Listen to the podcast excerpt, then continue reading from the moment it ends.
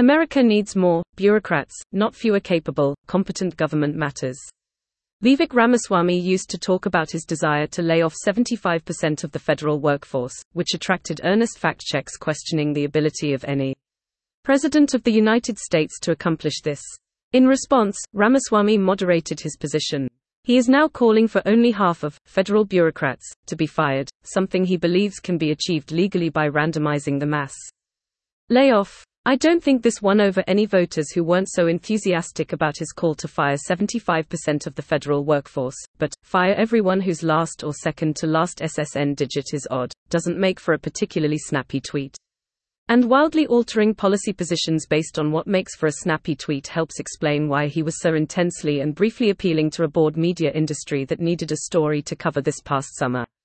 But the no show N that we should have willy-nilly reductions in the number of federal employees is an important current in Republicanomics. The overarching pseudo-idea on the right is that you can address policy problems purely through vibes.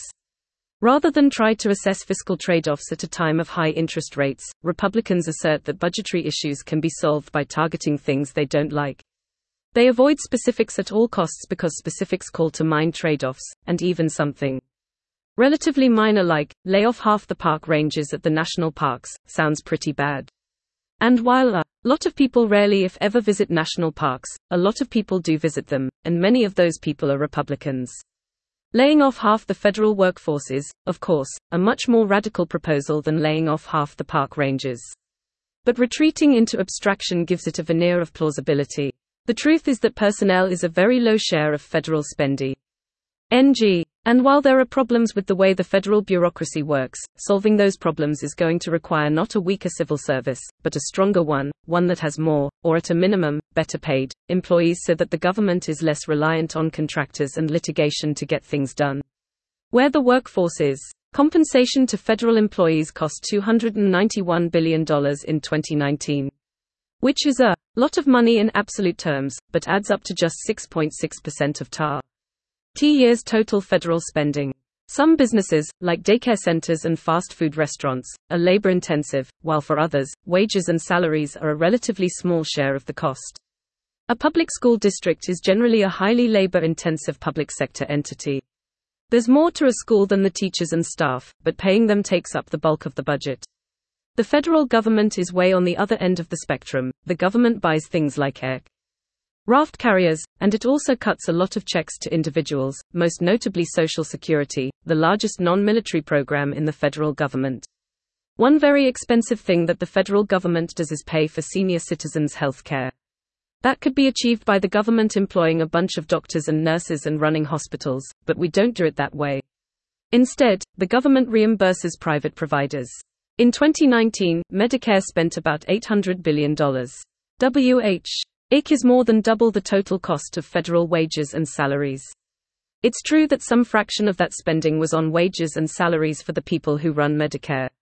But it's a tiny fraction, the bulk of the money goes to reimbursing people who are not federal employees.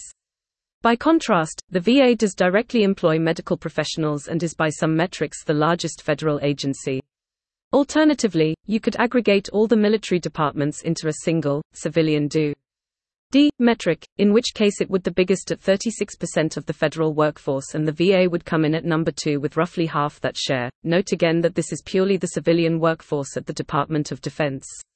So with the mass layoffs plan, we are really talking about two possibilities. One is that the country would just have to accept a huge diminution of our government's ability to execute military missions and take care of veterans. I'm Sue. Re Republicans would have no problem deliberately kneecapping the ability of regulatory agencies to enforce rules or the IRS to collect taxes. But I think Republicans probably do want the military and the VA to keep functioning. So in practice, the government would have to contract more stuff out. The contracting model is bad. The problem is that contracting out core government functions is really bad. To be clear, it's not universally bad. There are many situations in which the Government really should just to go buy something. The government uses a lot of computers, for example, but it doesn't make computers. Because generally speaking, the best time to contract something out is when a robust private market exists for the thing you need. The government buys lots of computers, but so do companies and private individuals all across America. In these cases, it's easy to verify whether the price is fair, and buying things that private buyers also buy to some extent. NT guarantees the quality of goods. But over the past generation, there's been a strong trend toward contracting out basic government functions. At worst, you end up with, as Alon Levy observes in mass transit construction, consultants supervising consultants. Because even the ability to manage contractors has been lost. The more common problem, as John Gravois wrote way back in his 2011 Washington Monthly article, More bureaucrats, please, is that the contracting paradigm L. Eads to rip-offs. Indeed, government contractors arguably have an obligation to their shareholders to rip the public off. Because civil service rules can be annoying, contracting offers a tempting short term patch. If there's something that you want done and you don't have a civil servant on hand who is able to do it, it is a lot easier to hire a private company to hire the people to do it for you than it is to create a civil service role and make the appropriate hire in house. It's a as wire for a contractor to offer the high salary it might take to get the right person, and it's easier for a contractor to fire someone who needs firing. Flexibility is valuable, and contracting out can secure it. Over the longer run, though, this dynamic leads to selective exit of a lot of the best civil service employees to higher paid contracting roles, and eventually the loss of the ability to supervise the contracts effectively. And because there's no private market for what you're buying, there are no checks on quality or price. I think this all mostly starts from a well intentioned place of sincere frustration with civil service rules that create real problems. But there is a serious time consistency issue around state capacity. In the moment, it's always easier to work around the lack of capacity rather than try to address it. The longer that goes on, though, the more state capacity decays and the greater the reliance on hacks and workarounds, until one day someone e tosses out the idea of arbitrarily firing half the civil service with no regard to quality or job role. What we need to do is actually fix the problem. Leviathan by proxy. John DiIulio, a kind of idiosyncratic conservative, wrote a book in 2014 called Bring Back the Bureaucrats Why More Federal Workers Will Lead to Better, and Smaller Government. He introduced an idea he calls Leviathan by proxy, wherein the federal government, instead of doing things, tries to tell other people to do things. A good example comes from the Build Back Better childcare proposal that wasn't enacted.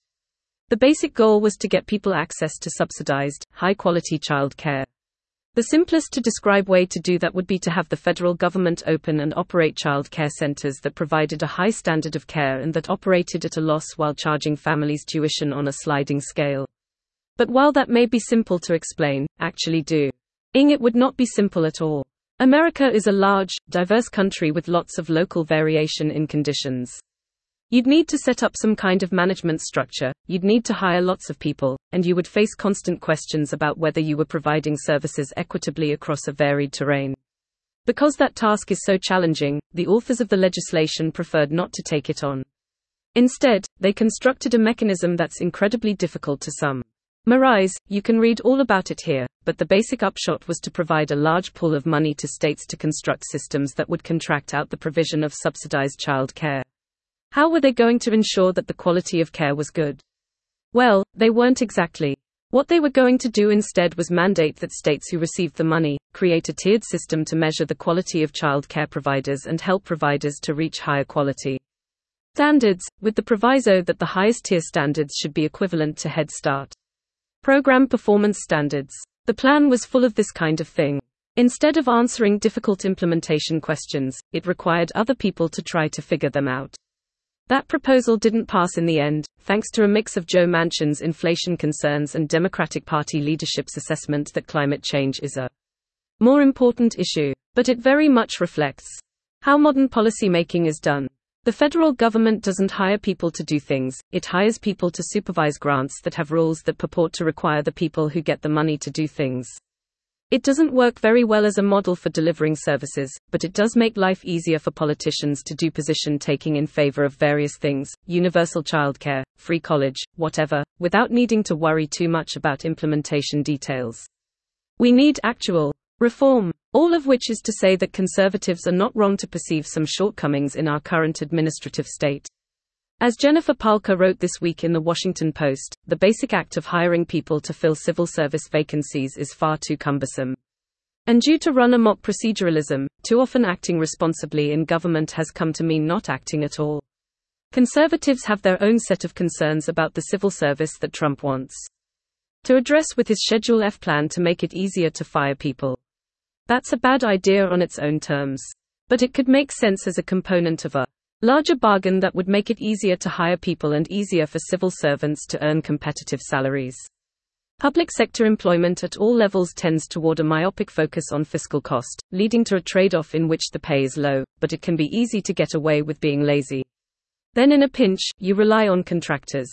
And if you have an ambitious goal, you make sure it involves a minimum level of direct government action. But there are positive counterexamples. About 15 years ago, at the initial behest of Republicans in Congress, though with the eventual enthusiastic support of the Obama administration, the United States government invested more money in monitoring Medicare overspending. And according to research Maggie Shi published earlier this year, every dollar Medicare spent on monitoring generated $24.29 in savings with no evidence of deleterious impacts on patient health. The savings overwhelmingly came from deterring unnecessary low value treatment rather than from actually clawing back claims. Merely the knowledge that someone was watching greatly improved the cost effectiveness of the program. Most of what the government does, military, law enforcement, and border security, taking care of the sick and elderly, isn't as controversial as conservative rhetoric will D lead you to believe.